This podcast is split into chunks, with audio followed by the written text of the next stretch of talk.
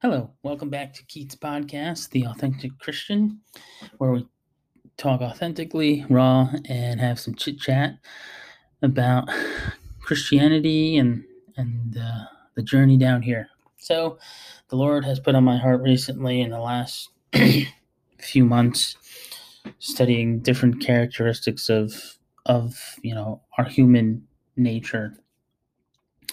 Um, this is kind of a teaching about, or this is a teaching of, you know, basically the flesh. You know how uh, the flesh in us isn't good. Obviously, it speaks out, speaks about in Scripture and other passages. But primarily, the Lord has been teaching me about, you know, my human nature. You know, even as a Christian, we we still, at times, may uh, act in the flesh. Um, there's different attributes of the flesh that I'll speak of. Um, even when you're a Christian, like I said, things things happen when we don't keep our minds on Christ. Um, so, so I've been learning about the depravity of man and the world. You know how wicked and corrupt it is. You don't have to learn about it, right, to really understand it. You could just see it. You don't have to do any philosophical uh, you don't need to reach some philosophical point to understand it. You don't need to dabble in the world, so to speak. Um, but just explaining what I've been learning, and I, I, can identify with the with the with our brother Paul in Romans seven when he he speaks um, in verse, you know, verse 13. We'll start with verse 13 and go to 25. And it says, Has then what is good become death to me? Certainly not, but sin that it might appear sin was producing death in me through what is good, so that sin through the commandment might become exceedingly sinful. For we know that the law is spiritual, but I am carnal, sold under sin. For what I am doing, I do not understand. What I will to do, that I do not practice, but what I hate that I do, if then I do what I will not to do, I agree with the law that it is good. But now it is no longer I who do it, but sin that dwells in me. For I know that in me, that is in my flesh, nothing good dwells. For to will is present with me, but how to perform what is good I do not find. For the good that I will to do, I do not do, but the evil I will not to do, that I practice. Now, if I do what I will not to do, it is no longer I who do it, but sin that dwells in me. I find then a law that evil is present with, with me, the one who wills to do good. Um, I delight in the law of God according to the inward man, but see another law in my members, warring against the law of my mind and bringing me into captivity to the law of sin, which is in my members. O wretched man that I am. The point here is, O wretched man that I am, who will deliver me from this body of death. Thank I thank God through Jesus Christ our Lord. So then when with the mind I might serve the law of God, but with the flesh the law of sin. So to move on, the Father of heaven has been teaching me who who I am. And from First John chapter 2 verse 15 to 17 we have do not love the world or the things in the world. If anyone loves the world, the love of the Father is not in him. For all that is in the world, the lust of the flesh, the lust of the eyes, and the pride of life is not of the Father, but is of the world. And the world is passing away in the lusts of it. But he who does the will of God abides forever. So to begin, um, four minutes in, but to begin, um, the point of this this podcast is to understand what the lust of the flesh is. and then, as it is mentioned in 1 John 2 15 to 17, particularly verse 16, talks about the lust of the flesh, the lust of the eyes, and the pride of life. And those are three distinct attributes of of the world, but also of I I believe of the human nature outside of God without having the Holy Spirit. Um, so, to begin, I want to look at the expression, the lust of the flesh, which is what this podcast will pr- primarily be about for this episode. So, for me to understand this verse, I will, I will be going back to the Greek, which is the native language used at the time that this passage was written. So, the expression "the lust of the flesh," the um, the lust, the definite article, the attributes of the flesh. So, lust of the flesh. So, lust is an attribute of the flesh or of the human nature. So, lust is equal to epithumia, which is a f- which has a few relevant definitions: desire, craving, longing, desire for what is forbidden. Now, there's obviously nothing wrong with certain desires and cravings. Like, I desire the pure milk of the Word of God, which is in the Scriptures. That's good. That's a good thing. That is a spiritually good thing. Um, now, uh, but I'm going to take it from the the other the other definition, which is a longing desire for what is forbidden, you know, for what is bad, for what is wicked, what is evil. That's how I'm going to address this uh, talk. The next expression now is flesh. So, right, we had the lust of the flesh. So, what is flesh? In the Greek, sarx, the sensuous nature of man, the animal nature a few sub definitions of this sensuous nature of man can be without any suggestion of depravity. So, no understanding, no real remorse for the wickedness and corruption, no real understanding of it. And then the second sub definition is the animal nature, which cravings, which incite to sin. And um, to continue, to simply put this expression, the lust of the flesh, uh, is the following The lust is an attribute of the human flesh or nature. Let's read scriptures of an example where this lust of the flesh can be applied. So I'm going to use both genders because sin is no respecter of gender, class, status, whatever you want to insert there, pronoun, noun, as it says in Romans 3:20 uh, 3 there is no difference I'm sorry 23 for all have sinned and fall short of the glory of God so yes I'm using men and women but the reason I'm using both men and women is the principle that sin doesn't matter who it is what it is sin has no gender okay sin is um, a result of disobedience to God. Okay, and that's another topic to talk about. But I'm just focusing on the lust of the flesh. Okay, and going back, um, and, in Genesis now, three, chapter three, verse one to four, we're gonna get this, like I said, example of lust of the flesh from the story of Eve when she sinned. Now, one might say, hey, that was in the Greek. Well, I'm going to show you in the Hebrew, lust is equal to chamad, which is equivalent to the Greek word epithumia. So that's, you know, there's no difference there. It's one language translating the same word in a different language, but the meaning still the same. The reason why I give this scholarly, you could call it, background is so I can show you who's so you can hear that where these words come from what does it mean you know it's not some this is not some um, philosophical talk that i'm talking here this is reality these things in our life that are happening and to really learn about god you gotta gotta get into the meat and this is one aspect of getting into the meat the thickness of or not the thickness getting into scripture it's it's not just you know, the milk, right? It's the meat. Um, and to continue, now our examples Genesis chapter 3, verse 1 to 4. Now the serpent was more crafty than any of the wild animals the Lord God has made. He has said to the woman, Did God really say you must not eat from any tree in the garden? The woman said to the serpent, We may eat from eat fruit from the trees in the garden. But God did say, You must not eat fruit from the tree that is in the middle of the garden, and you must not touch it, or you will die.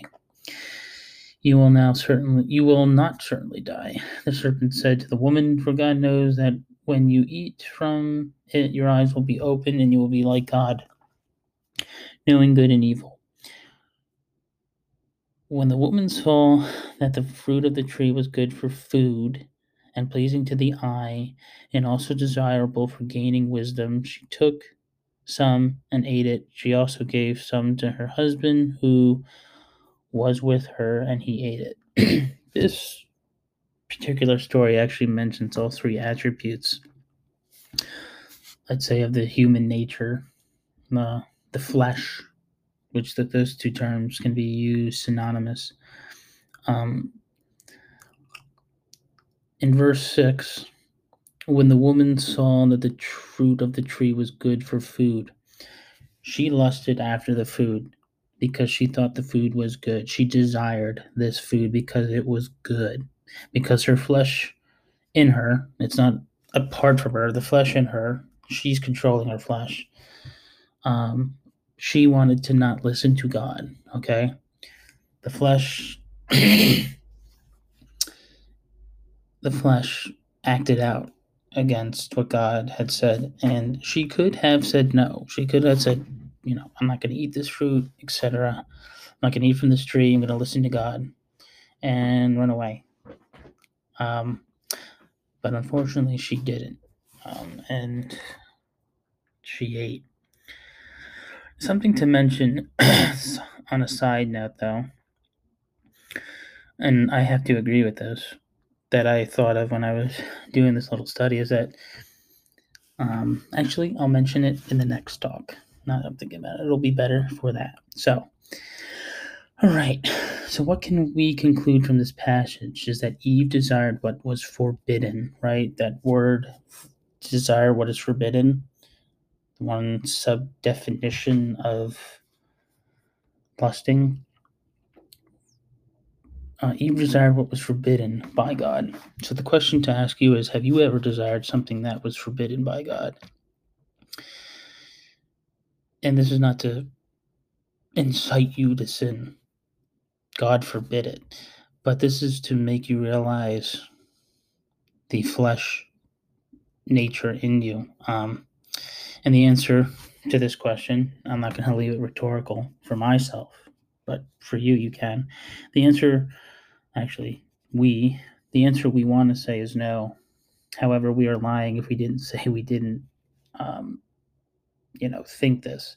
So, in contrast, thanks be to God for sending the Holy Spirit to awaken us spiritually of the depravity of ourselves before coming to Christ and knowing why we needed the Lord Jesus Christ, our wonderful Savior, to uh, save us from our sins. Thanks be to God for that gift to save us from our flesh and to seek the Lord Jesus Christ. Now, let's look at another example of the Bible where this expression, lust of the flesh, can be applied to. King David, King David is said is sadly the optimal case study for this for this expression. So in 2 Samuel chapter 11, verse 1 to 4, I'll read it. And it came to pass at the year at the return of the year, at the time when kings go forth, that David sent Joab and his servants with him and all Israel, and they laid waste the land of the children of Ammon and besieged Rabbah. But David abode at Jerusalem. And it came to pass at evening time that David arose from off his couch and walked upon the roof of the king's house, and from the roof saw a woman bathing. And the woman was very beautiful, and David sent and inquired of the after the woman, and when it said, Is not this Bathsheba, the daughter of Elam, the wife of Uriah the Hittite? And David took messengers and took her, and she came in to him, and he lay with her, and she had purified herself from her uncleanliness, and she returned to her house. so, where can this be applied? Well, in verse 4 And David sent messengers and took her, and she came in to him and lay with her lust of the flesh right here. His flesh was lusting after not only her body, but also to have sex with her. David's desire, craving, desire for what is forbidden came to fruition when he had sex with Bathsheba, who also was wife of Uriah. So not only did he fornicate, but also committed adultery. So those are forbidden things, right? Those are things that we shouldn't, especially as Christians, definitely should not be doing. But unfortunately, some people have done these. And thanks be to God that He does forgive us. However, there are consequences for these sins. But, and that's also to lead into this next point. As a result of David's sin, he had consequences, which were that his family had also suffered from sexual immorality, rape, um, attempted murder, uh, so many other, and that's different than sexual immorality, but still immorality nonetheless. Um, in his family for there's a few chapters talking about it, but um, just to leave it at that. And a critical fact to mention is this God never caused Eve and David to sin. God, and there's scripture backing this up.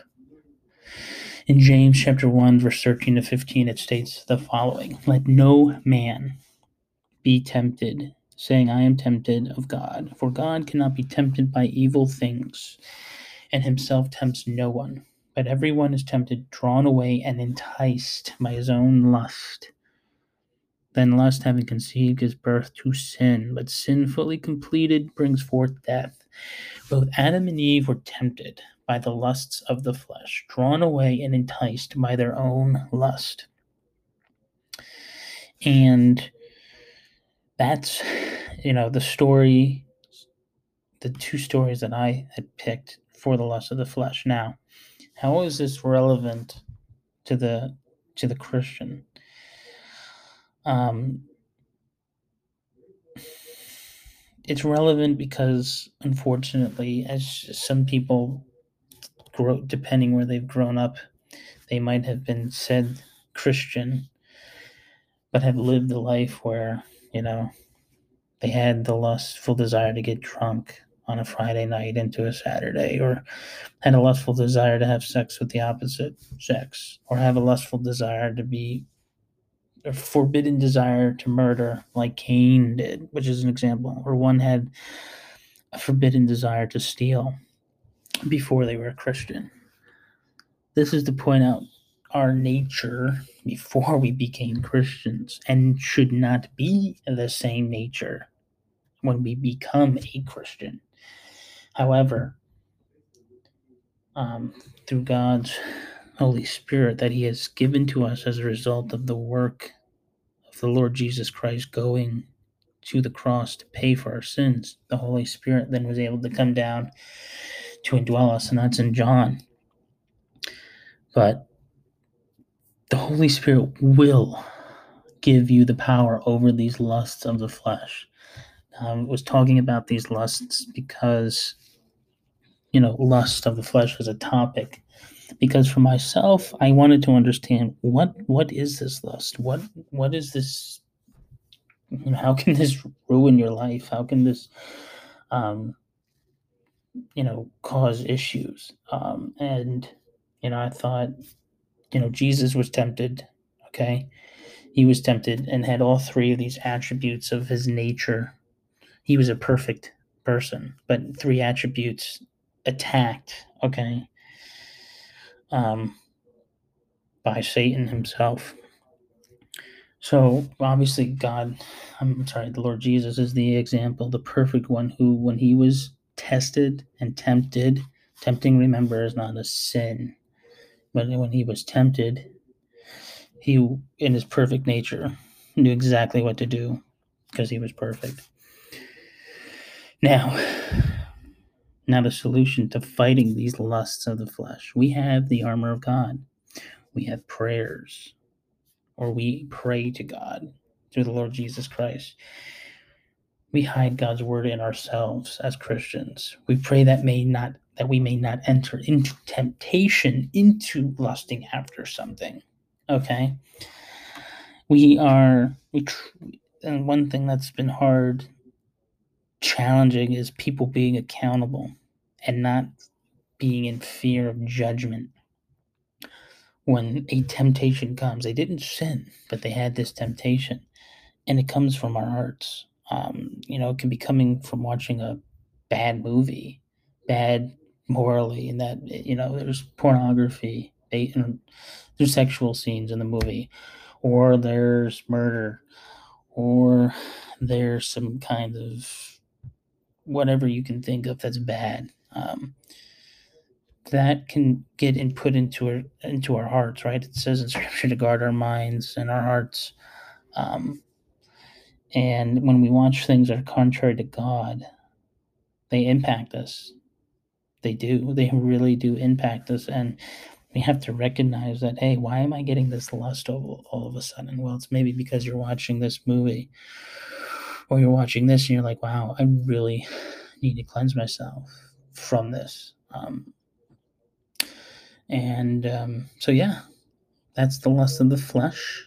Um, I'm hoping to get into the next ones, the lust of the eyes and the pride of life next.